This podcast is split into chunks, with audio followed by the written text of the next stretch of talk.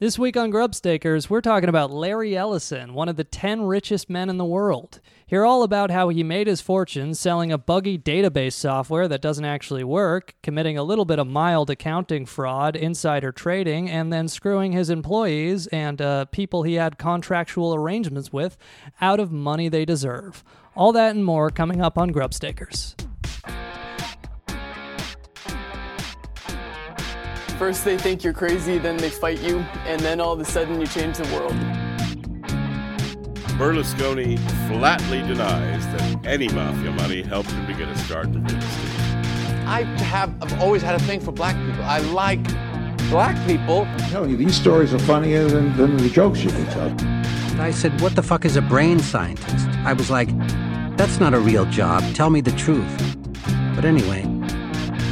No soul mixtape. In 5, 4, 3, 2, 1. Good night and good luck. This is Grubstakers, the podcast about billionaires. I'm joined here by my friends Yogi Polywall. Good morning, I'm Andy Palmer. Steve Jeffers. And this week we're talking about Larry Ellison, according to Forbes, the number 7 richest man in the world, worth about, as of April 2019, $66.8 billion. And if you don't happen to know who Larry Ellison is, you're in for a bit of a treat, because if I were to describe Larry Ellison, I would say John McAfee with 10% less cocaine. And that 10% is the key difference between being worth $60 billion and being a fugitive on the run for multiple homicides. Emphasis on key. Larry Ellison is a sociopath, a psychopath, a compulsive liar. He told one of the early programmers, he said, quote, "We can't be successful unless we lie to customers," unquote. And well, at least he's honest. Yeah. But he's like built this empire. Like, how is he worth $66 billion? Well, it's the fact that the Oracle database technology mainly these other programmers, partly him, but mainly these others, came up with in the late 70s, early 80s, has spread so far and wide that most every e-commerce site today, such as, Amazon, Expedia, and all these others, they use his database technologies. And that's how he's worth $66 billion.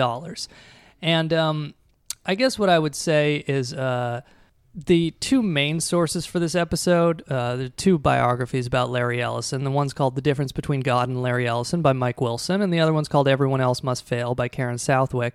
And they're both fine. I recommend them.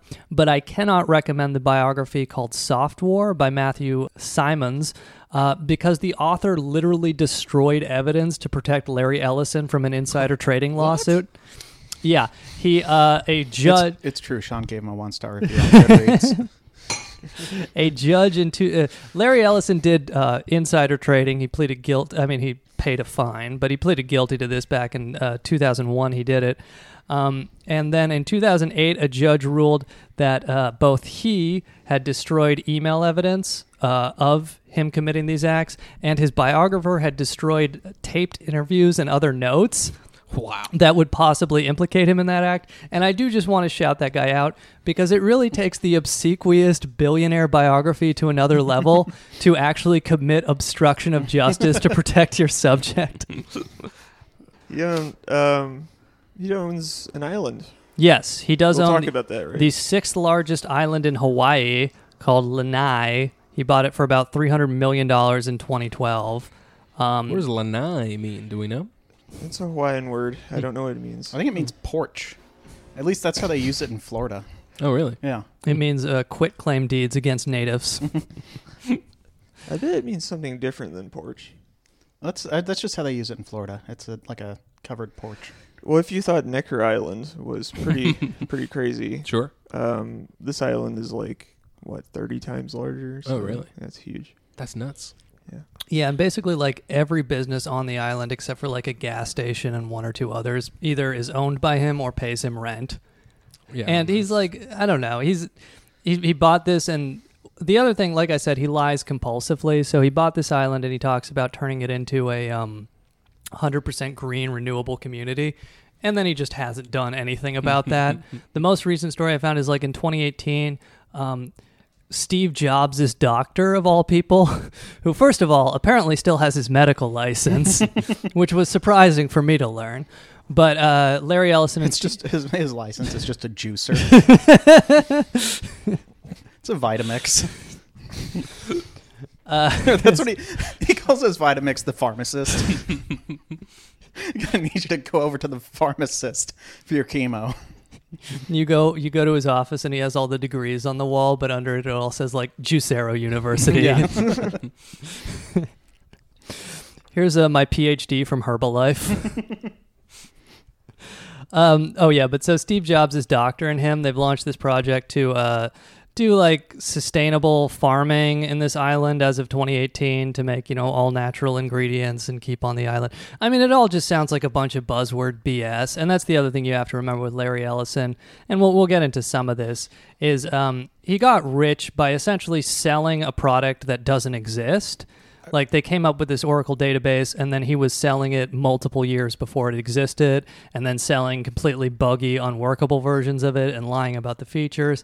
So that's been his entire life is like getting himself in the press or in the door by just saying, hey, we're doing this thing when it's not actually happening. It seems like we just kind of skimmed over this, but it seems like he's preparing to flip that island. That's the world we live in where billionaires can just flip Hawaiian islands for a profit. That's right. But so I guess we can start from the beginning with Larry Ellison and get through how he built this database technology. Larry Ellison was born in 1944 to an unwed mother in New York. He actually almost died of pneumonia at 9 months old, 1944. So I think we can chalk this one up to another failure of New Deal liberalism. Yeah, I'm so close. Yeah, the problem with social democratic reformism is you take half measures that leave Larry Ellison and Mitch McConnell alive. If you don't like billionaires, take it up with God. And so his mother is a single mother, unwed, so she has to give him up for adoption. 19 years old. Yeah, she's 19 years old, and so she has to give him up for adoption, and she sends him to live with her rather well-to-do sister in Chicago. So Larry Ellison goes over to Chicago. His adopted father is, a Russian Jew who fled Russia. I like that he started life as hot gossip. And again, Larry Ellison is a compulsive liar, so I have no idea how true this is. Larry Ellison, according to the book God and Larry Ellison, as a young man, Larry Ellison said his father put together enough money to make down payments on some apartment buildings, then leverage those properties to buy more. He says his adoptive father was a millionaire. According to Larry, his tenants stopped paying rent during the Depression, and he lost most everything. So... I have no idea if any of that is true, but it is relevant to know that on the one hand, he says his father was a millionaire landlord, and on the other hand, he says he grew up in the ghetto in South Side of Chicago. Like Larry Ellison gives all these quotes about like he told the Wall Street Journal, I didn't know how bad the neighborhood was until I left. He described the neighborhood as notoriously rough and tough. He says he grew up in a poor tenement building. We didn't have any money. You never know when vacancy rates on your father's building will fall below 70%, and then you have to move into your other house. It was rough out there. He can relate to people in the south side of Chicago today, worrying about whether or not their parents' tenants will pay the rent next month. Yeah, all of a sudden, a bunch of people who need shelter can't have it, and all of your income is gone. And then just one from this Mike Wilson book. The truth was Larry Ellison did not grow up in a tenement. His family was not poor, and his neighborhood was not rough. He originally was on the north side of Chicago. They moved to the south side, but specifically a neighborhood called South Shore, which was one of the South Side's most desirable neighborhoods, quoting from the book. By the late 1950s, the neighborhood was not just stable, but strong. People worked as college professors and shoe store owners and lawyers and so on. They had a Wendy's. Most desirable. They just saying white? What is that? What do you think that means? Yeah, basically. Yeah, I mean, it was Italian, so not quite, but... No, I mean, it went through cycles. It was like... The most desirable South Chicago. Right. It's got an Olive Garden. Yeah. It was like a WASP neighborhood, then a but also Italian... They have a chain store that sells pasta. It was like a WASP neighborhood, then an Italian-Irish, then a Jewish neighborhood. And Buzz. Yeah. So... Wouldn't you want to grow olives in an orchard? Yeah, why? Instead of a garden. I think it's more. Trees. It's more that I think the olive garden is more that it's like a family. So yeah, it's like a small operation. Yeah, right. They know their olives. Right. So it's less that. I mean, for maximum olive efficiency, yes, but for a family operation, you would only be able to afford a garden. Mm-hmm. It's a family that can't afford to salt the water when they make pasta. Free breadsticks, though. But so Ellison, he graduates from South Shore High School in 1962. He enrolls in the University of Illinois.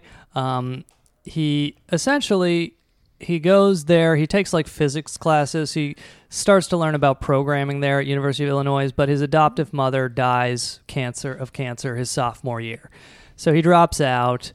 He later enrolls briefly at University of Chicago. Drops out.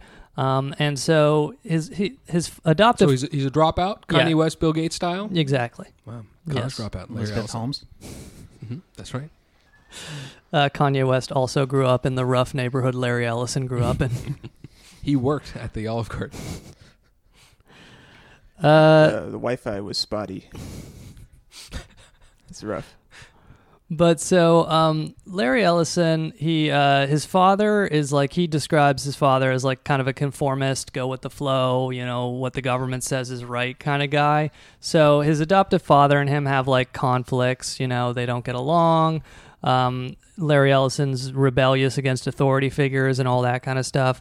And so basically his mother has died, so he's living with his adoptive father, but in 1966 he gets sick of it, so he drives to Berkeley, California in 1966.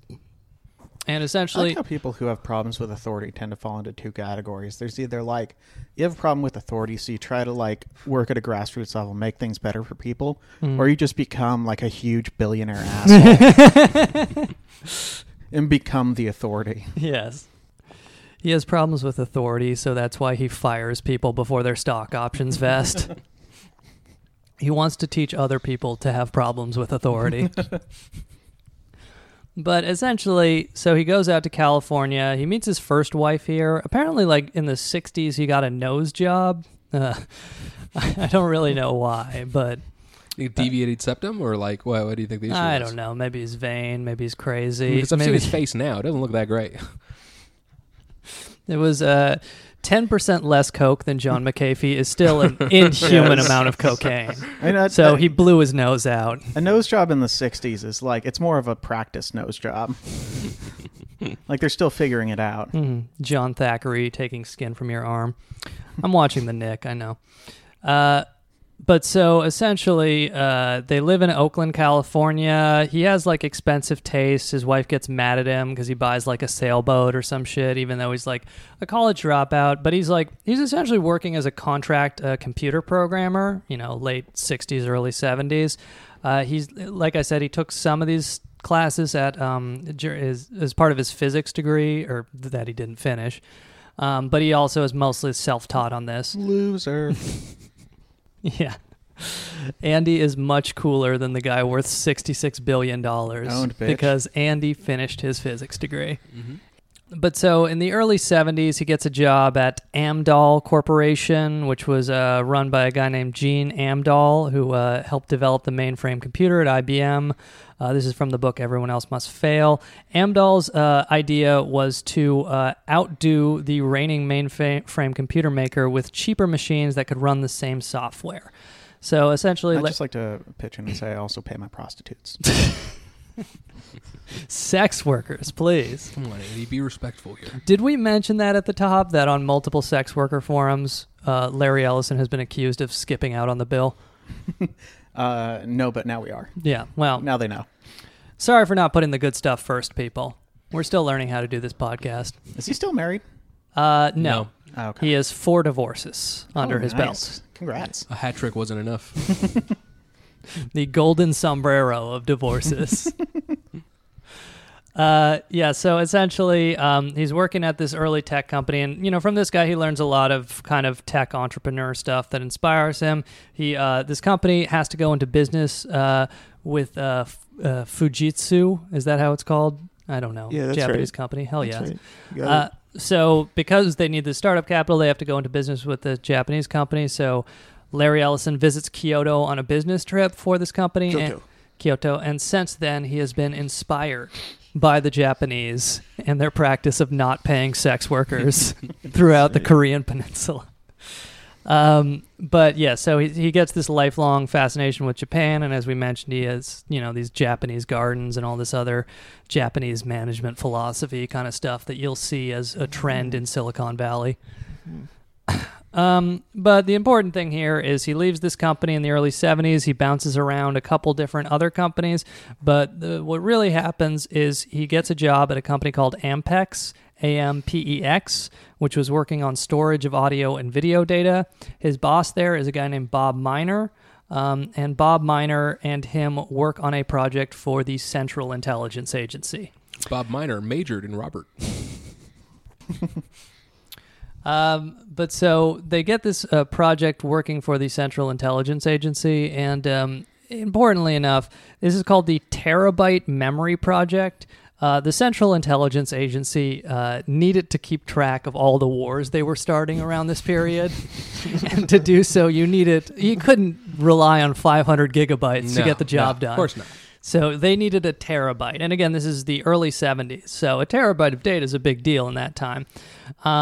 And so essentially him and Bob Miner and other people at Ampex get this contract for the CIA, and they build this, you know, terabyte memory device to store the thing. And Larry Ellison leaves Ampex, but the contact there is very important because we mentioned this guy, his boss, Bob Miner. He meets another programmer named Ed Oates. And so Larry Ellison goes on to another company called Omex, Ampex, Omex, and Omex puts out a request for bids on software to manage its latest storage device. So Larry Ellison contacts his two old coworkers and says, hey, we should form a company and put a bid on this.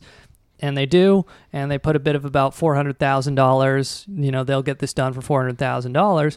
So essentially he starts a new company while still working for Omex, and they deliver a product to Omex while he's still working there, to the point where, like, they even set up offices, I believe, in the same building as Omex.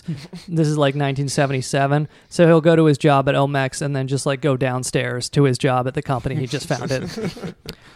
And I believe they had about, according to different sources, they had about $2,000 in startup capital. I think $1,200 of it was Larry Ellison's. And he's actually making decent money as a computer programmer at this point. I won't do it. So Steven, do you got this? I won't do it. I'm on streak. Larry Ellison is making decent money as a computer programmer. Steven's on strike. We have that scab on speed dial. No more inflation estimates. Let's call in Alex Patak. He's our Steven scab. Alex Patak is going to cross the inflation lookup picket line. But so fucking he gets this contract and they're working on it, and this is 1977. They found this company, but the important thing that happens around here, and they, you know, the nice thing about essentially programming software, there's not that much heavy capital intensive startup requirements, so they can put, you know, 2,000, and they're all working as software. Any coal miner can do it. They're all working as a software programmer, so they have a bit of capital lying around. But what really changes everything is Larry Ellison reads a published paper from an IBM researcher called Ted Codd. It was published in 1976. And this research paper is about how to design a relational database. And hopefully I can explain this because I barely understand it myself. But from what I understand, essentially up until this point, computer databases were like very linear, where like you couldn't look up an element that was all the way at the bottom of the database. You had to like just go down in order. Oh, you had to look up everything before it first. Right. So a relational database, and this is from the paper from IBM researcher Ted Codd, was essentially just you could use SQL, structured query language, that would enable you to look up anything within a database and not have to go from the top down. And that's relational databases. Yeah, and nowadays they have really, you know, sophisticated ones where you can have a lot of different tables of data that relate to each other. Haha, relational. SQL databases were... Such as MySQL or Microsoft Access. MySQL, which is my jam. SQL was actually very pivotal in, and this is true, creating message boards culture. So go on. Every time you've been, none of us would have been able to be called a shit heel on the regular online as teenagers, were not for the invention of these relational databases.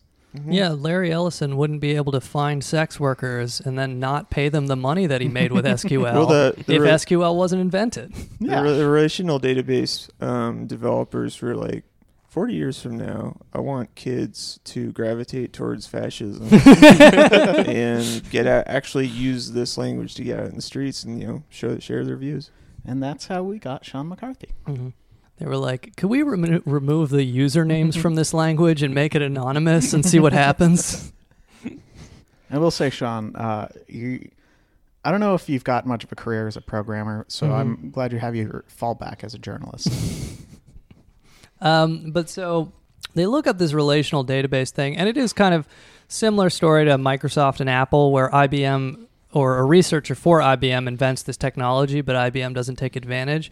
And the actual story of why IBM doesn't take advantage is because they actually want it to ship a decent project, which is like a weird life lesson from capitalism. But basically what happens is, we mentioned they start this company in 1977, Larry Ellison, and it's the four-man team, Larry Ellison, Bob Miner, Ed Oates, and then they hire this programmer, Bruce Scott. The program is primarily written by Bob Miner and Bruce Scott. Larry Ellison is out there selling it and pitching it to people.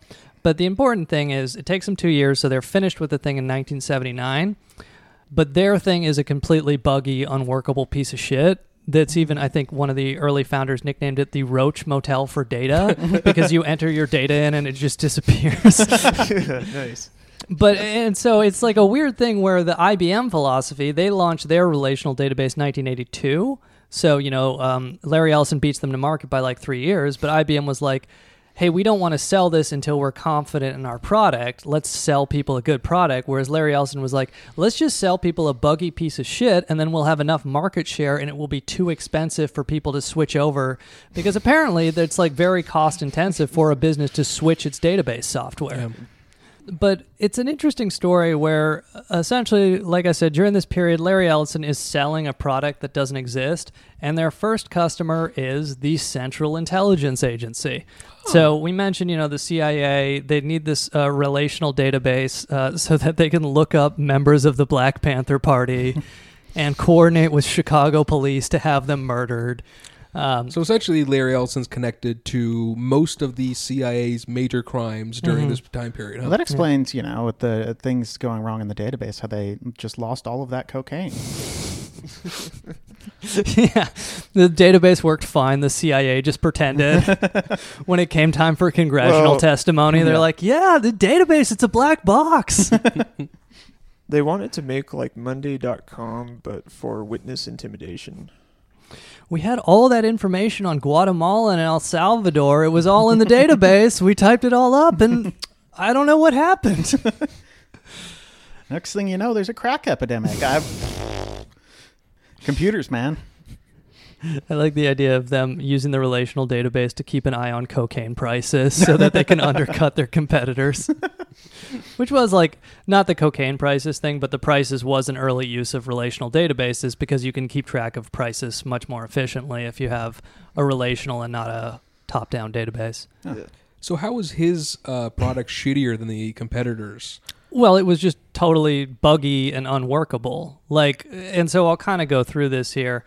But I should mention, I did not want to slander the CIA by suggesting that they killed a Black Panther when actually it was the FBI that did that. But so essentially, the story here, and this is from the book, you know, Larry Ellison, God and Larry Ellison by Mike Wilson. Essentially, the story is that the CIA is very interested in this relational database technology. They go to IBM, and IBM demonstrates it but says, hey, we don't have a product ready to market yet. You know, come back. Because, again... At IBM, we take a strong stance against letting our products be used by imperial governments for less than humanitarian means. The CIA went to IBM's relational database and was like, yeah, see, we can use F to look up Anne Frank. IBM's like, shit, I thought we took that out. The CIA guy pushes the button T on the IBM terminal, and then Treblinka comes up, and they're like, this demonstration is over. IBM's just waiting for the Nazis to come back, and they just like keep all the documents just at the ready. But so IBM doesn't want to deliver the CIA the product because it doesn't work. The guy who's in charge of procurement for the CIA at this time is a guy named Dave Roberts, and he actually knew Bob Miner from that aforementioned Terabyte Memory Project because Bob Miner had worked on that. So there, the CIA procurement guy is like, I can't get this from IBM right now. Does anybody else have one? So he looks around, and he finds this company that was started by Larry Ellison. He calls them up. Bob Miner answers the phone. So it's like, of course, I know this guy. I'll buy a relational database from him. I just want to say, like... I've been having some troubles at work, and we just, you know, started a company here. Mm-hmm. Have we considered lying to the CIA for money? I do want to, like... What would our contract with the CIA be? It doesn't matter. We're not going to deliver on it anyway. We spread leftist disinformation. The CIA is like, yeah, if you guys could just take, no, like... What would our other contract be? The CIA is like, yeah, if you guys could just like spend 10 minutes an episode promoting modern art that presents a sense of futility in all radical movements and makes people think the system is impossible to change, so they should just check out of it. Yeah, the guys are only officially getting $10 a month on Patreon, but they seem to be buying Ferraris, and I don't really know what's going on with that podcast. One of them just sold a print of his ass at Sotheby's for $60 million. It's not even a good print. It's just a photocopy. But so, according to the CIA guy, Dave Roberts, the company at the time was called Relational Software Incorporated, later changed its name to Oracle. Oh, I forgot to mention the Terabyte Software Project was codenamed Oracle, so Larry Ellison just took that and then named his company after it, Oracle. But so it was called... As was foretold. Yeah. A naked Greek virgin on drugs told him to do that. Seen at Burning Man. Yeah. But so the CIA, according to Dave Roberts, the CIA became... The CIA became customer number one for Oracle. And just like random story, when the agency made payments on the contract, it sent the checks in plain white envelopes with no return address. Damn, just like our benefactor. Right. And so, like I said, you know, Larry Ellison even tells the co-founder, I have to lie to customers to be successful. So, like, he pretends they have more employees than they do. They tell people that they're selling version 2 because they assume nobody would buy version 1. There was never any version 1 of this software. And so... after they sell it to the CIA, Larry Ellison sells it to Navy Intelligence. And just again from this God and Larry Ellison book, it took the company a couple years to deliver something to the CIA, but what it delivered was, quote, was really not usable as a database, Dave Roberts from the CIA said. And the Navy intelligence people quickly realized that they were debugging the product for RSI and paying for the privilege of doing so. And then it quotes one Navy intelligence guy. We were teasing them about being their testing and evaluation arm. We would load it onto the computer in the morning and then call up Ed Gates at the company in the afternoon and tell him what our problems were. The guys at RSI would fix it in the evening, and then they'd get down in the flight the next morning. We almost did this on a daily basis. So basically, they ship an extremely buggy product that's clearly not functional to the United States government. Clearly not up to the standards of... the American Navy, where everything has to work when they're in a combat situation in the Gulf of Tonkin. It is just an interesting thing where it's like, I don't know, Forbes gives this guy a 9 out of 10 self-made score, and it's like, he made his money because of the United States government and its need during the Cold War for database technologies so that the CIA could start their secret wars and all that nonsense.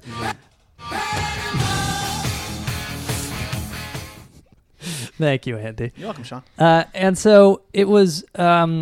it's just interesting where, again, as I mentioned, IBM doesn't enter this market until 1982, and they ship a functional product product, but because the government is already using their buggy piece of shit, and they have, in addition to like getting money from the government is acting as their fucking quality assurance arm, where the Navy guys are loading up their product and telling them what's wrong with it, and then they're fixing it. You know, generally companies hire somebody to do that. But because market share is so important, and because, you know, it's very difficult for a business to switch off of a database technology, it's kind of the same thing with Windows operating system, where it wasn't the best, it just dominated the market so much, and they were out in front, so they're the ones who, you know, reap the rewards. Sean's a Linux guy.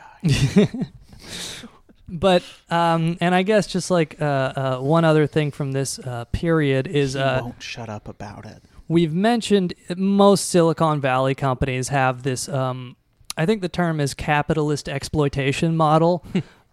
So from the God and Larry Ellison book, in ways big and small, Larry Ellison tried to get the most from his employees. Every time the company hired a new person, they had to buy 2 new computer terminals, one for the office and one for the new employee's home.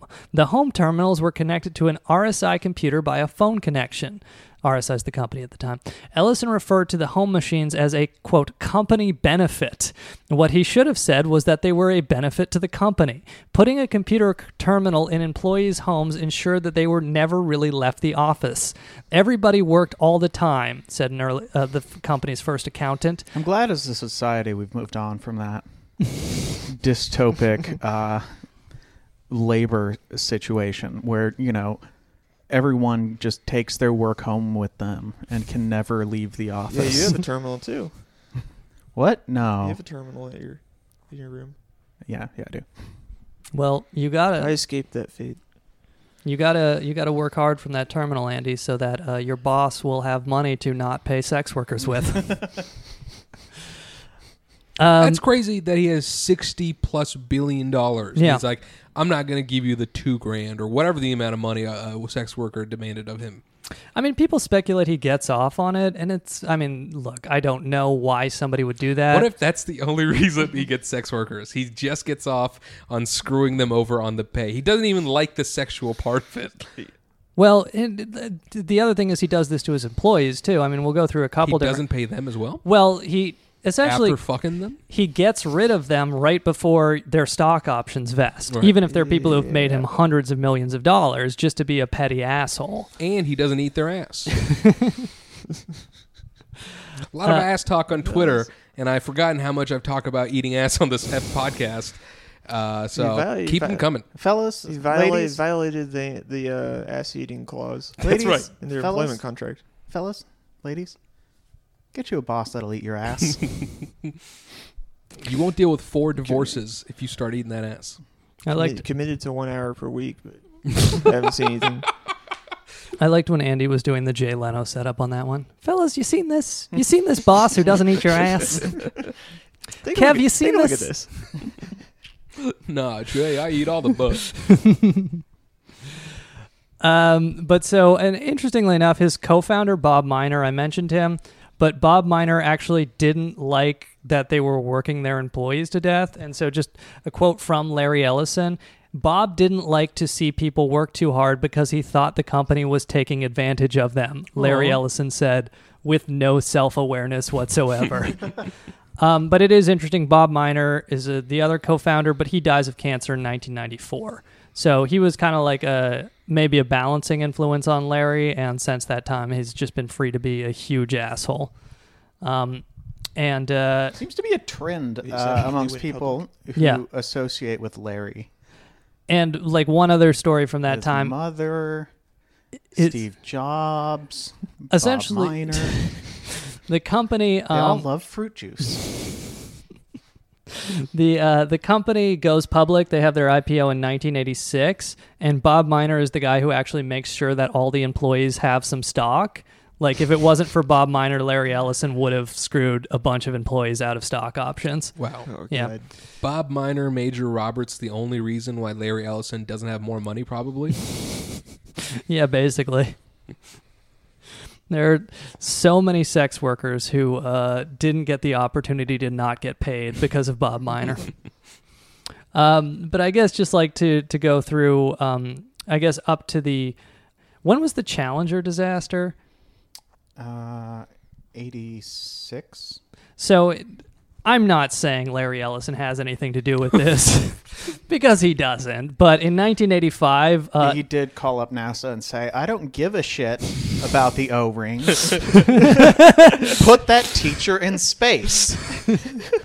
It was January 25th, 1986. Oh, so, you look up dates but not inflation numbers, Stephen? Where will this strike end? But so basically, in 1985, NASA starts calling them up and saying that their database software is totally buggy and unusable.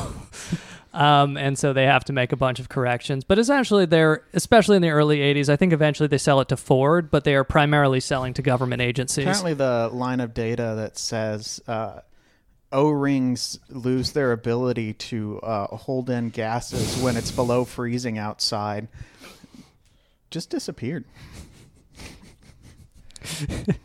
Larry Ellison had to make sure that happened because he knew those teachers' stock options were about to vest. It was mislabeled in the server. 'Cause they thought it was an Irish last name. Yeah. But so in Bob Miner's opinion, Oracle didn't really release a working product until version 4 came out about 5.5 years after the founding of the company. But others say the first one that actually worked was version 5, introduced in 1986. So it is just like a weird thing where it's like, I don't know if you want to call it a good business strategy to just dump buggy, fraudulent product onto the market and then get enough people to use it and have it be too difficult for them to switch, so they just have to wait for you to patch the thing. Sean, are you saying it's wrong to release trash and then later release something that works for money? I don't know anything about releasing a weak product before someone else can put out a billionaire's podcast that's better researched and actually coherent. We're only doing this episode because Larry Ellison's about to start a podcast. Yeah. Did you guys see Zuckerberg starting a podcast? Oh. Ugh. I don't like... That sounds listenable. Oh, my God. Hi, this is Mark Zuck, the MZ of the PD. That's short for podcast. Like and poke the podcast. I'm here to teach you about business. Watch it become the #1 podcast, because if you don't listen, Zuckerberg will read your social security number on air. I'm going to read the entire metadata of everyone who is not a Patreon subscriber. So basically, one other random thing is... Pal, I just shit my pants. Some barbecue. At justcoffee.coop. Barbecue and some brisket. So we mentioned Larry Ellison is a compulsive liar. According to Gawker, Ellison is said to have simultaneously juggled romantic entanglements with 3 of his employees at the same time. And it is... How at the same time? During sex. He had 3 different conference call phone sexes in a row. Hi, I really need to have phone sex, but we got a couple people on the line, so let's just get it done quick. He had them all on hold and went back and forth. Yeah, take it off. Okay, hold. I got a call on line 2. It's just the sitcom. All right, two dates at one trope, but via conference calls. I mean, if you've never come to Kenny G hold music, you are missing out. He accidentally goes to Bill Gates on line 4 right when he's ejaculating. But so I mentioned... Not this again. I mention this because as of 1980, so they're founded in 1977, 1980, they have about 12 employees. The 10th employee, I believe she's hired either 79 or 1980, is a woman named Barbara Booth. She's hired as a receptionist, and she would become the mother of Larry Ellison's 2 children. So Larry Ellison... This is his second wife? This is his third wife. His first wife leaves him after 7 years. His second wife leaves him after, I think, 1.5 years. Then his third wife is a receptionist that they hire for the company. And in January 1983, she has their son, David. And his first wife, he actually remained friends with, and his first wife warned his third wife about his proclivity for constantly cheating. Don't let the wives talk. It's like... rule number 1, never let the first wife talk to the third wife. You know, they say billionaires are so much smarter than us. but they don't know these kinds of basic things. If the fourth wife asks where the first three wives are, you say they're all in Canada. But so January 1983, he has his son David, and one other story from this time. The author Mike Wilson actually got his third wife to talk for this book, and she says, with a gun to her head. She says, quote, "He once turned to me. I was like 5 or 6 months pregnant and said, 'If my company doesn't work out, don't expect me to stick around.' She knew what he meant. If the company collapsed, he was not going to wallow in the failure. He was going to leave and start over again someplace else. I mean, just get out of here. Clear out," and clearing out meant leaving everything, including me. He's going to hitchhiking on the road with a bag. It's going to be like the Hulk. Yeah. Scene. It's a double bag. Yeah, right. Well... to your 5 or 6 month pregnant wife, telling her that you will be gone if your buggy software craps out. Don't make me angry. I'll screw you out of your stock options if I'm angry, or if I'm not angry. Her first husband didn't warn her. I like the idea of him promising to get the kids vaccines and then getting a CIA contractor to do it. We outsource debugging for our children too. And then one other story from this, December. So she gives birth January 1983. They get married. This is his third wife, December 1983. A few from the same book by Mike Wilson. A few hours before the wedding, Ellison handed her a typewritten prenuptial agreement and told her she had to sign it. He had mentioned it several weeks before, but hadn't brought it up since. Booth had to sign now or leave her child without a father. And, it's interesting where it's like this is 1983. At this point, he actually puts his assets worth, several million. I think like 11 million is what his estimate of his stock assets are at this point, because he has a lot of good government contracts. But the follow-up is that his wife needed a lawyer. At 11 a.m., she got one. Her father, who had arrived early to help with the wedding preparations, starts acting as her lawyer for this prenuptial agreement. And then Larry Ellison gets other guests at the wedding to start acting as his lawyer for this prenuptial agreement negotiation taking place just a few hours before the actual wedding.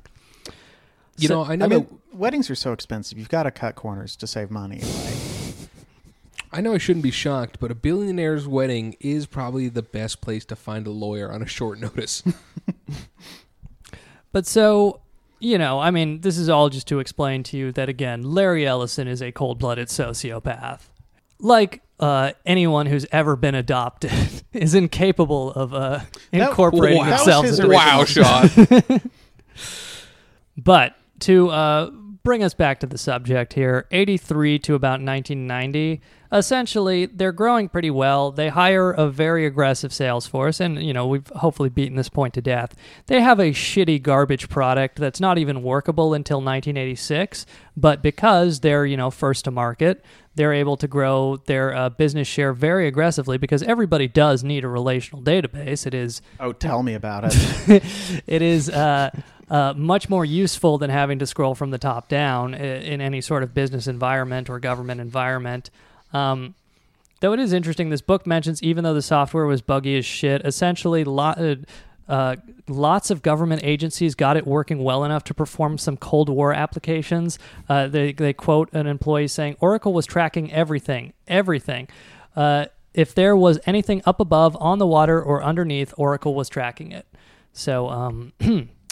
A nice history that's Oracle continues to build on today. All the data Oracle could handle, like item 5 up above, item 6 underneath.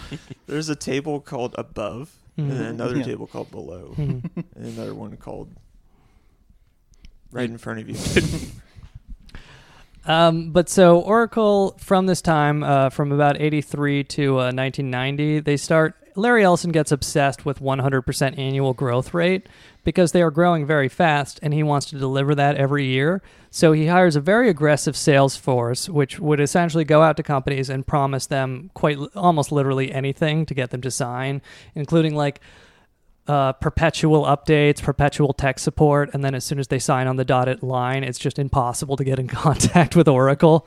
So they get this reputation for being like extremely shitty to their customers, but everybody wants this technology, so the sales force figures correctly that it doesn't matter if you piss off a customer, you just make the sale, and then there'll be someone else who wants to buy your shit, you know? And so essentially, throughout the 80s, they do a little bit of accounting fraud where Larry Ellison has like a disdain for a CFO. Like he views them as bean counters. So Larry Ellison wanted a CFO. That's what differentiates him from Howard Schultz. Is that Schultz... He also thinks they're bean counters, but he knows it's essential. So essentially, during this time, the company's chief financial officer was a guy named Jeff Walker, who was really a developer of the company's financial applications. But Ellison, he referred to CFOs and accountants as bean counters, and they quote an employee as saying, "Larry wanted a CFO he could control instead of one who should be a second opinion." So essentially, they get into all these shady... accounting practices where just as one example, in the 1980s, there was a 6 million license deal for applications where only a minimal amount of code had been written. They started doing this thing where they would sign contracts right before the end of a quarter, you know, especially after 1986 and the IPO, mm-hmm. and they want to report these strong numbers. They would sign contracts right at the end of the quarter and then spend even up to years continuing to negotiate them because of some accounting principle that says you can count this revenue as long as there's only minor modifications to be made to this contract.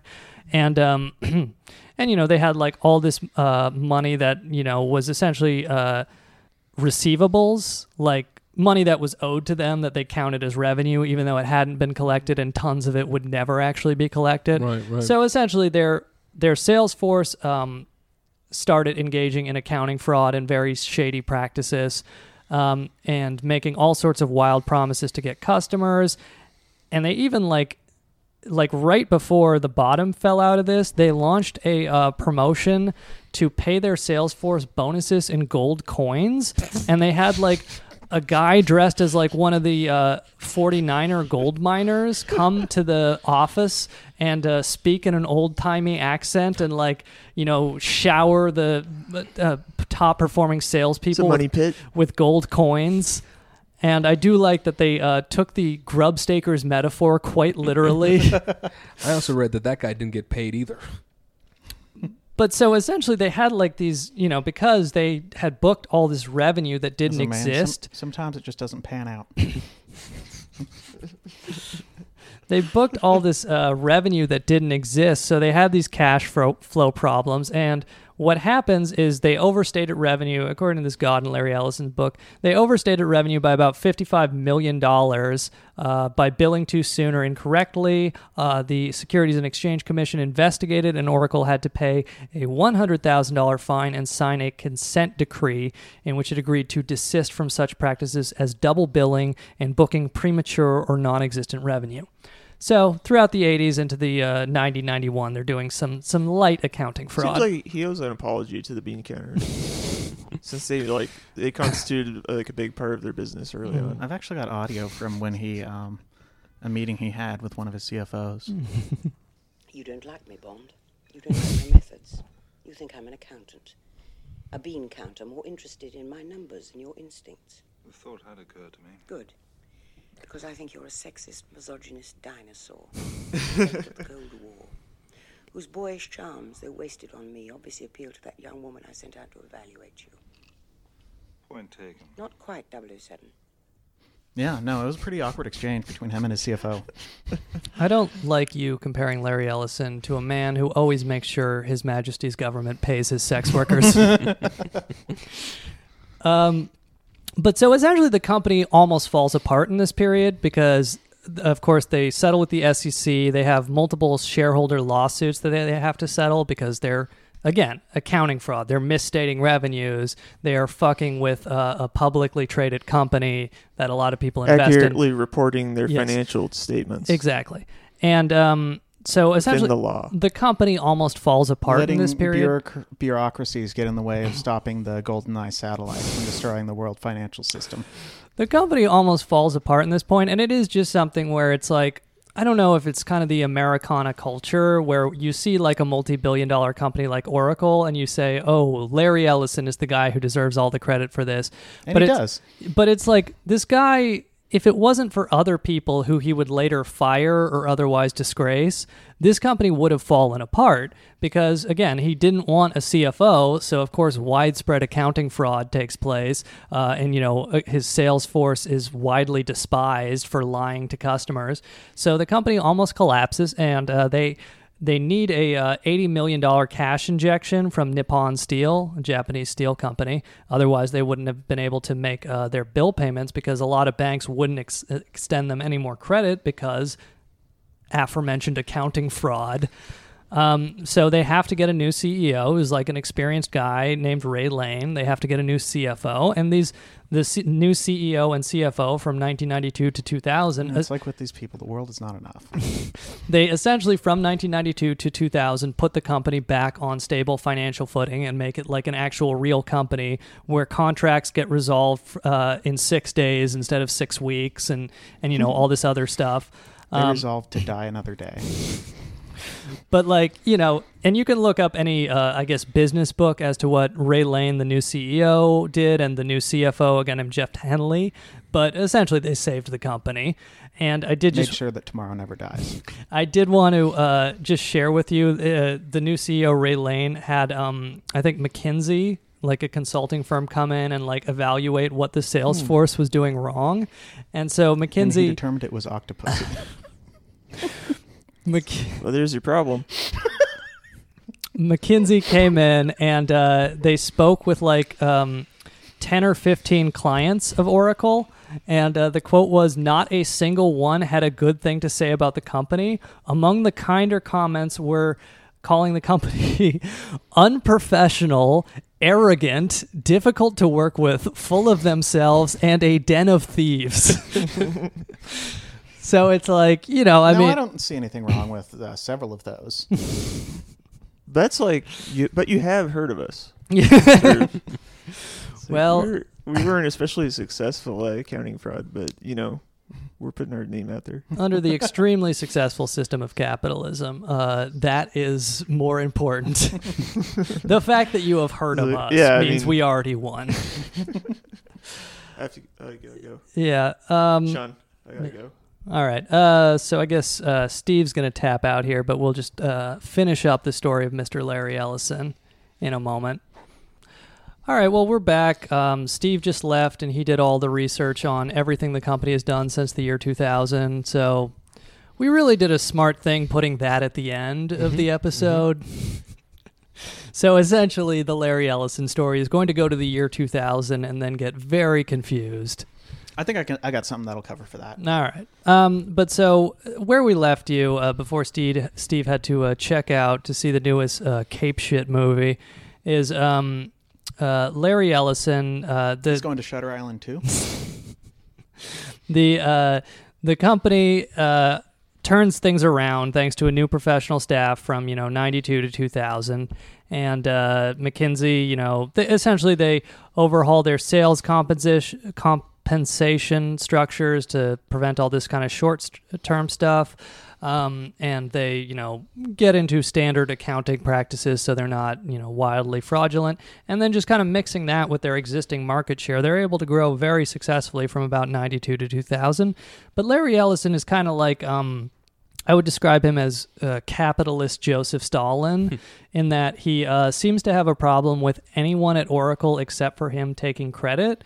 And when he's decided that somebody is getting too much credit for the company, he will begin undermining them to the board, and he will start taking partners or other management people aside and just talking to them about what an idiot this other guy is and how he's always fucking up and this kind of stuff. And that he lays the groundwork for the purge, which is firing that person before their stock options can vest and then photoshopping them out of company photos. Which he does, he sort of does that where he'll erase their existence from the company website and history. And then he had the Soviet era production sales statistics. Right before he fires them, they yell, "Hail Ellison!" But so Ray Lane, we mentioned the CEO from, I think, 92 to the year 2000. Larry Ellison, so he saves the company, or him and the new management team do, I should say. And Larry Ellison pushes him out while he's on vacation. Larry Ellison calls him on vacation and says, you know, hey, I think we should go in a different direction, and like a really roundabout way. And he does this 2.5 weeks before the guy is about to vest $70 million in stock. And, you know, this is the guy who, like, fucking saved your screaming accounting fraud company, and you're putting him out to pasture. And so there's a lot of different cases of him essentially firing. There are various wrongful termination lawsuits, firing people without severance agreements, which you're not supposed to do, screwing employees out of money.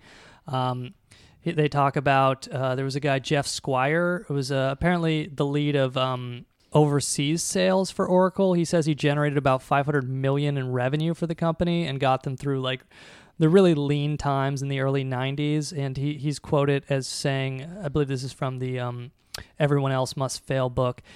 He said, Larry has an absence of generosity because essentially they tried to get him to sign a release agreement saying that he had been terminated on October 28, making him ineligible for vesting $2 million worth of stock. But he was still working for the company and negotiating a deal in December of that year. So it's just extremely blatant. And again, he says that he made about $500 million in revenue for the company, and Larry Ellison is trying to screw him out of $2 million. So he's it does sound, psychopath. Though, like if he got stuck with that he wasn't that good at negotiating. He wasn't doing great negotiating if they stuck him with that. Yeah. And among from this Everyone Else Must Fail book, there was also a guy who lost $1 million worth of stock. It was an executive who left the company to become an Episcopal priest.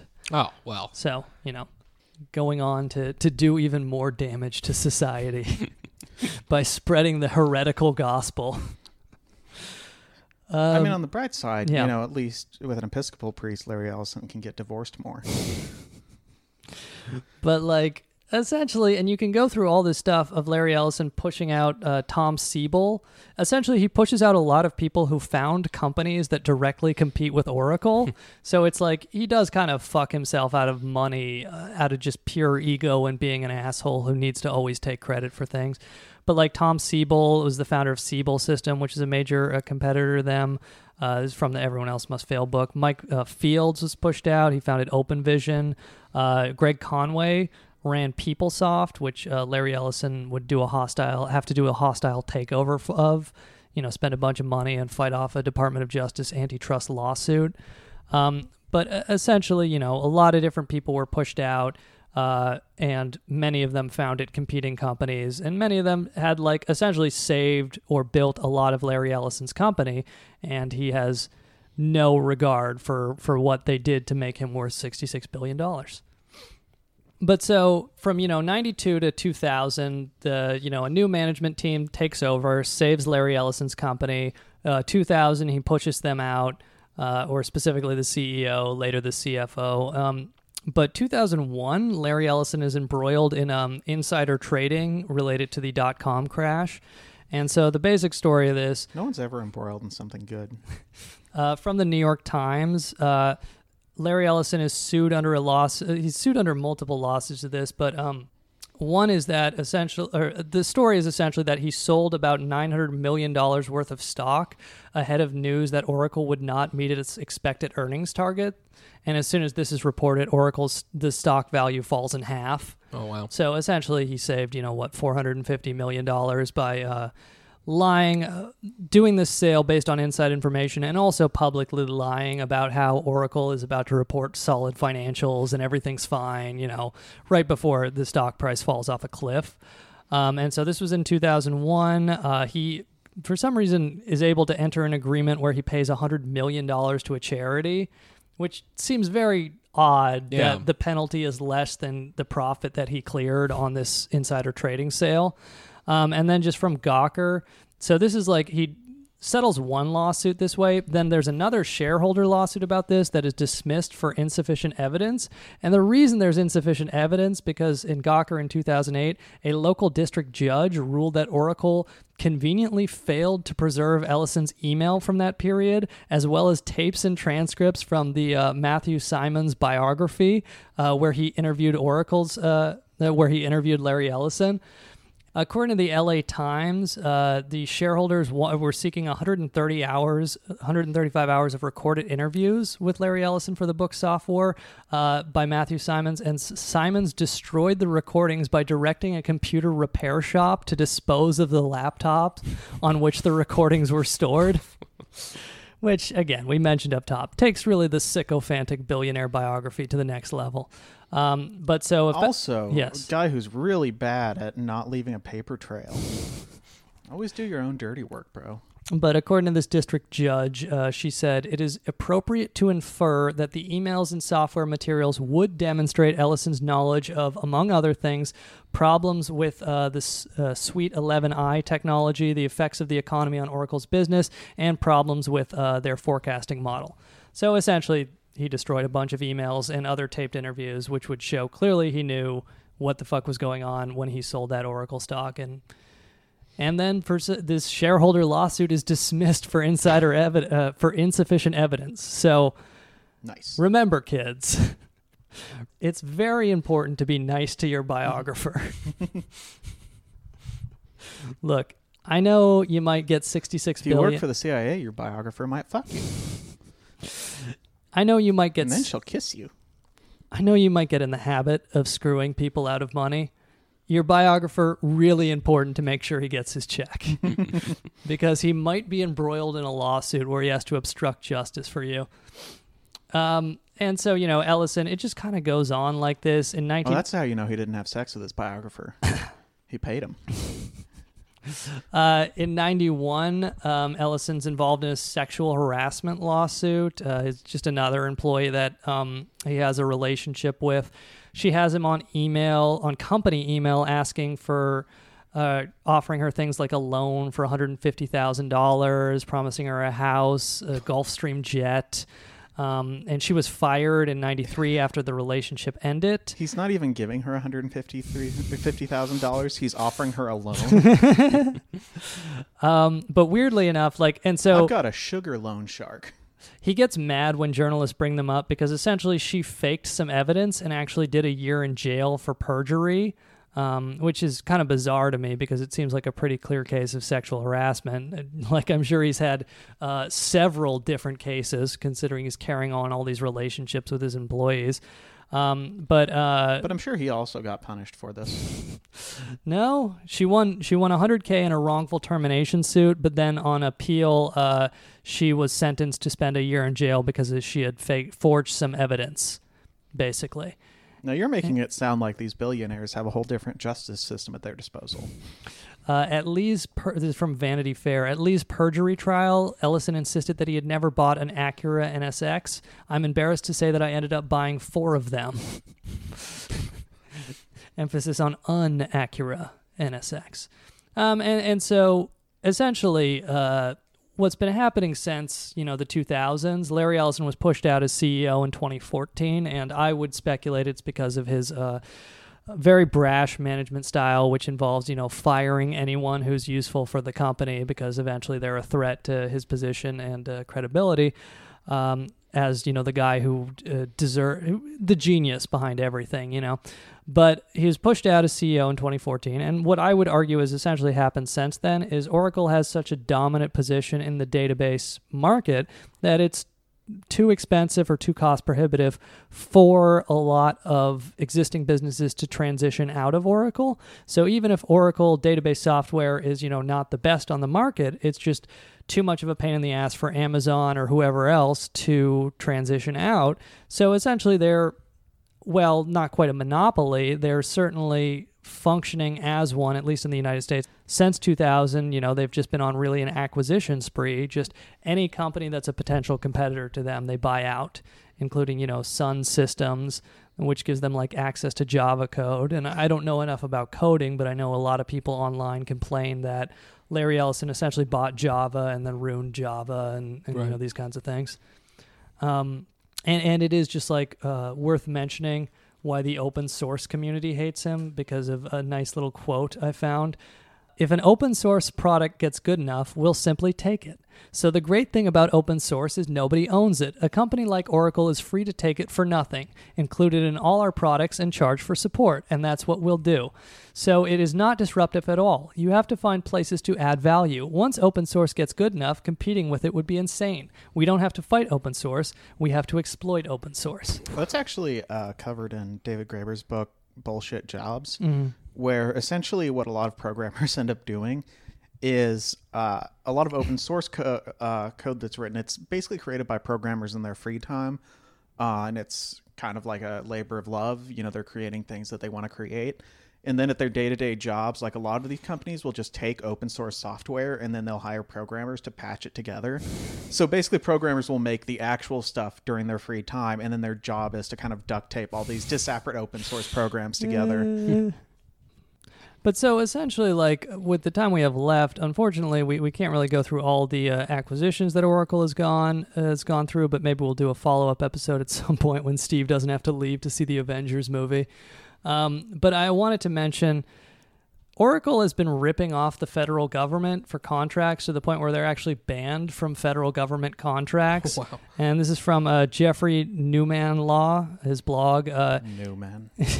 He said in 2012, in October, Oracle agreed to pay $200 million to settle a whistleblower lawsuit alleging that it overcharged the feds for software services and giving some agencies much deeper discounts than others. In October 2006, Oracle paid $98.5 million to settle a case in which PeopleSoft was alleged to have provided false pricing information to the GSA, the Government Services Agency. Government General Services Administration is the government procurement agency. And so basically in October 2012, the federal government canceled all of Oracle's services contracts. The government spent $388 million on Oracle projects and services through the contract fiscal year 2011. And it basically announced that all purchase agreements for Oracle services would be terminated. And this is important. As of right now, the Pentagon has got a $10 billion, what they're calling the Jedi contract, which is a $10 billion cloud computing contract for Pentagon servers.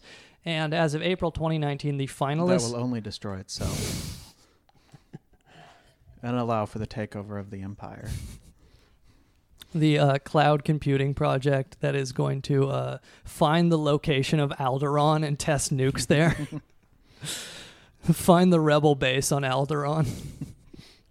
But so $10 billion, Jedi contract, and as of April 2019, Microsoft and Amazon have been announced as the finalists for this contract, but Oracle is desperately suing everyone they can in federal court. They have an ongoing lawsuit against the feds after having lost a previous one on these grounds, saying that the feds unfairly excluded them from this fat Pentagon contract.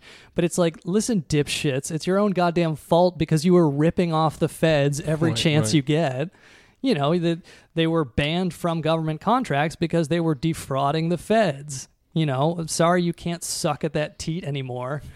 I mean, I don't think they don't know that. I think they're like, yeah, we were ripping them off and we can keep doing that if we sue them hard enough.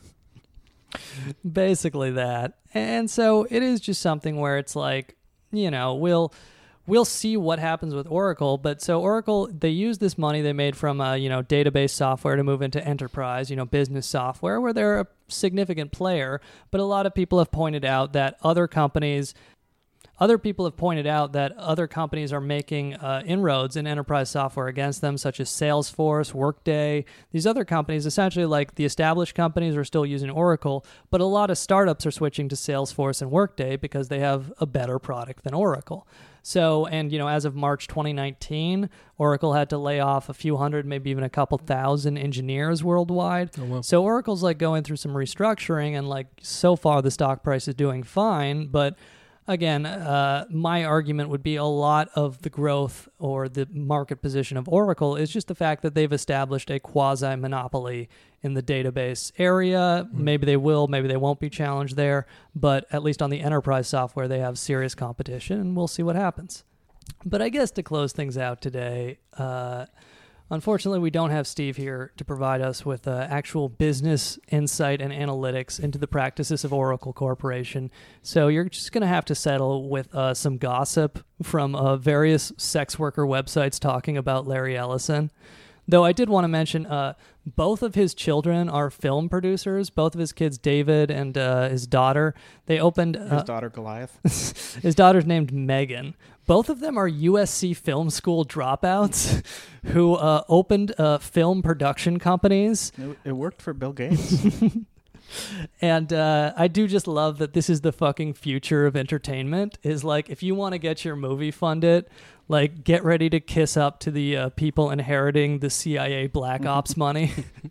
I mean, God forbid Hollywood be dominated by out of touch rich people. But I do like that among the films Megan has funded includes Zero Dark 30. Sure, why not? Which you know, everything comes full circle. The CIA puts you in business, and then 40 years later, they show up and say, hey, we need you to pretend torture helped us catch bin Laden. Yeah, and that it wasn't just a guy who walked into one of our offices in Pakistan. Zero Dark 30 is how Larry Ellison likes his sex workers. Pay them zero, I want them dark, and around 30. I think you added 12 years. But so both his kids are film producers, and so it is just something where this is pure gossip. So if you have a problem with it, take it up with thedirty.com. But essentially, it should be noted that I guess the woke way of saying this is that sex workers rely on anonymous forums to protect themselves from abusive clients. So if you were to desire to do so, you could look up that there is a gentleman who may or may not be Larry Ellison who has showed up on websites like Seeking Arrangements, Sugar Daddy Forum, under profile ideas such as Malibu Flyboy, number 519209, Flyboy, number 519209, or Lawrence, 2030653. And according to various reports from these websites, this is from thedirty.com, he tells every girl that she's the only one, that he wants to love her, marry her, and of course give her kids. He lies about having STD tests. He doesn't use condoms. He has a vasectomy, but he lies that he wants to get girls pregnant and have babies with them. And then he regularly rips them off on the payment. And I guess I just wanted to share one story of one sex worker talking about Larry Ellison. Malibu Flyboy is a well-known billionaire. He said he was going to make my first meeting worth my while. As it was going to... I should say, she's talking about Malibu Flyboy, yes, not Larry Ellison. Right. I don't really want to fuck with the guy who's suing Google and has people going through Bill Gates' trash. I'm not confident about my ability to prevail in that lawsuit. Malibu Flyboy is a well-known billionaire. He said he was going to make my first meeting worth my while, as it was going to take me several hours to be driven, and I was flown on his private jet. Big deal. Spent hours traveling. We had a nice lunch. He bragged about all his money, then said he wanted an arrangement at our next meeting. He would give me my allowance and we would go shopping. So I left with nothing first time, thinking it would be worth it on my next visit. I didn't think he would never pay. He invited me out the following week to a big public function. I entertained him for 8 hours during the day, along with meeting his friends and making him look good. During the time, he told me about the car he was going to buy me and all the great shopping we were going to be doing. Basically, I wound up fooling around with him later that night. I never would have left the premises if I really thought he was lying to me and trying to get me out with some form of compensation. Like the next morning, he says, oh, it's got an emergency meeting, you got to go, blah, blah, blah. What is basically comes down to, so I flew back thinking we had a solid agreement, and he continued to text me, etc. What it basically comes down to is he is a major liar and never paid me, at least even for my time. He led me on for a week saying he was busy with work, etc. He missed me, he would make it up to me. Little did I know he was conning me along. I'm a very pretty model and I have a great personality. This is a billionaire who could easily afford everything. I basically went off on him through text, email, voicemail, etc., and got nothing. There has to be other girls who have met him and been conned as well. I need help spreading the word so other girls don't get taken advantage of. So Larry Ellison does not pay his workers. I mean, I don't mind her calling herself pretty, but great personality? Come on, let's... If her personality is truly great, maybe she'd be Larry Ellison's wife number 5. I hope that when we get sued, that in the court documents, it's very clearly stated that we're being sued for calling him a fuckboy. You know what? I will give anyone who can listen to Larry Ellison talk about how Napoleon Bonaparte was a great misunderstood man for 8 hours. I will give them credit for having a good personality. To take that man and make him look good with his friends in public... It takes a lot. No easy feat. And, you know, if you are so interested, you can go to thedirty.com and hear some other reports about Larry Ellison that fall into the same category, being, you know, possibly abusive towards sex workers and rough in the bedroom and these kinds of things without obtaining, you know, what do you want to call it? Enthusiastic consent. Oh, are there also reports of that? There's a report where an 18-year-old girl writes about how he... took her to bed and said... Malibu something takes someone to bed? Yes. This anonymous billionaire takes people to bed and says, oh, I'm very vanilla and plain, and then is very rough and slappy and abusive with words and engages in anal sex without prior discussion and these kinds of things. So, I mean, it is kind of fucked up. And again, look, these are anonymous reports. Anybody can write anything on the internet. But it's fucked up on the one hand that you're a billionaire who doesn't pay your employees, whether they work at your company or otherwise, or people you have a contractual arrangement with, I should say.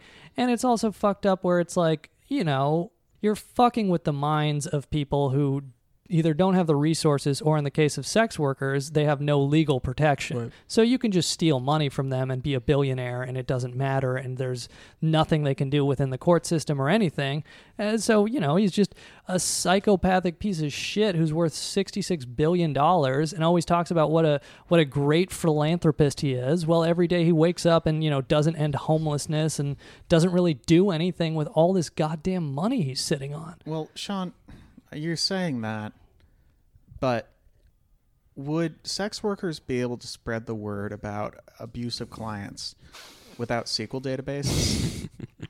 I was going to say his defense, if there was a court case, would be like, yeah, no, I entered the sex worker payment contracts into the Oracle database and it just disappeared. Look, my shit's a roach motel for data. I'm sorry. But I guess, you know, maybe we'll do a follow-up. The kids, I'm sure, have a lot of great movies, ideas to produce that we will not be a part of because of this episode. And hopefully we can... I mean, until he screws them out of their inheritance. Yes. He comes out of retirement for one last job, screwing his kids out of their stock options. They make a movie about it. It gets several Oscars. All right, so we're taking...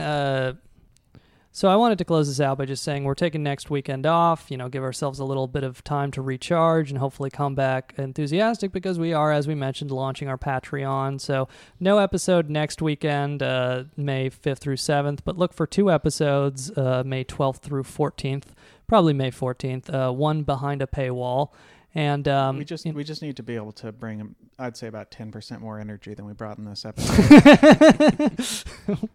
If only we had a way of doing so.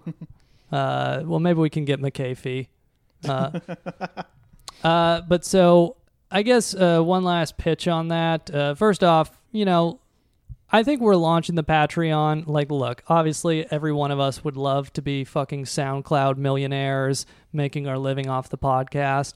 And if it happens, great. But I think my primary motivation is to get this project done. We do have to start putting out 2 billionaire episodes a week. And hopefully, you know, even if not that many people listen, we can start doing that and just have them in the can so that the project of covering 2,000-some billionaires within a lifetime is feasible once we get on this twice-a-week episode schedule.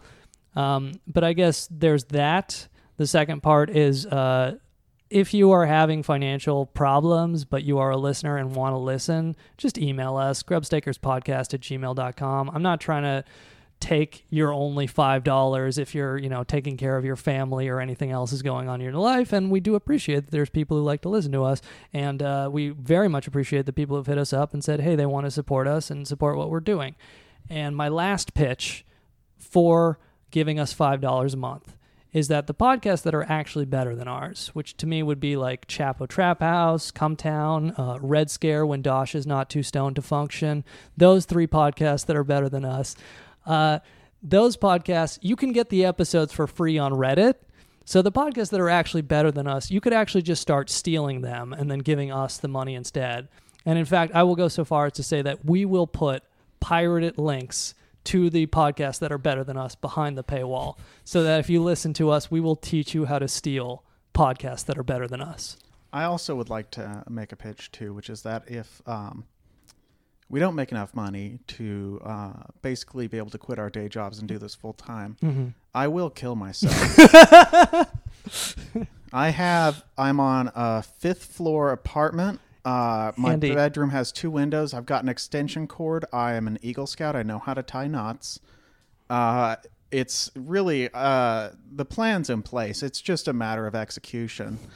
So literally just a matter of execution. So, you know, if you don't want me to basically jump from the fire escape with a, orange extension cord wrapped around my neck tightly, falling about a story and a half and snapping my neck or suffocating from the extension cord while Steven panics and calls the police and my cat runs in circles not knowing what just happened, you know, just throw a couple bucks on the Patreon, and I think we'll put out a good product. I think so. Andy, don't give them incentive not to give money to our Patreon. And everyone else will be kind of sad. How about if our Patreon doesn't get money, Andy will do it in private, but if it does get money, he'll do it in public. On Twitch. Oh, that's hack. Yeah, I guess so. When did killing yourself on Twitch become hack? It's just hack. You want to do it in private to maintain the air of mystery. Everything about suicide's a little hack. I'm imagining someone like hanging themselves on Twitch, and then someone like pays money and you just like forever in the video of it that's archived that, like, just as they like kick the stool out from under their feet, you hear hooray. somebody hanging themselves. Leroy Jenkins. Somebody is tying the noose around themselves on Twitch, and then they take a break to be like, hey, Christkiller69, thanks for the $10 donation. Right. That's like their last words. Hey, Yellow Jacket 42, 7-month subscribes. Thanks, buddy. Well, yeah, let's get some faves going in the. But in summary, thank you for listening. You know what? I take that back. I've got enough XLR cables that I can do it with those, and that's way more symbolic. That is true. Yeah. And if you connected it to each other, it would have probably a better hold than the extension cord that they give. Yeah, most likely. Mm-hmm. And instead of doing it live, Andy pre-records it just as one last time, making it a bitch for the rest of us to edit. And he doesn't do drops on it either. The only drops at the end, and it wasn't worth it. Yeah, Andy had to retake the suicide 4 times. Because he kept playing an Elvis Costello song, and we didn't know what the Elvis Costello song was. The stream gets shut down for copyright too many times. Sorry, you cannot kill yourself. Yeah. Is this Layla by Elvis Costello? Nobody sees the video because he kills himself at 20 minutes, but at 10 minutes it gets taken down for copyright infringement. And that's why you don't play Adam's song for your televised suicide. No, it's a parody. Andy's estate is arguing in court that it's a parody. It's Atom's song, A-T-O-M-S. It was about the nuclear bomb. All right. I never thought they dropped the bomb. My death was short, but the cord was long. I couldn't wait for the stream. Twitch, don't ban me, now I'm gone. Wrong song. Even in this, he fucks up. Well, thank you all for everyone who said some kind words, supportive about the Patreon. Again, email us, grubstakerspodcast@gmail.com. Let us know your feedback, thoughts, ideas, and just general comments. We very much appreciate all of you listening, and we'll be back in 2 weeks with 2 episodes, one of them on the Patreon. So thank you very much, and good night. Good morning.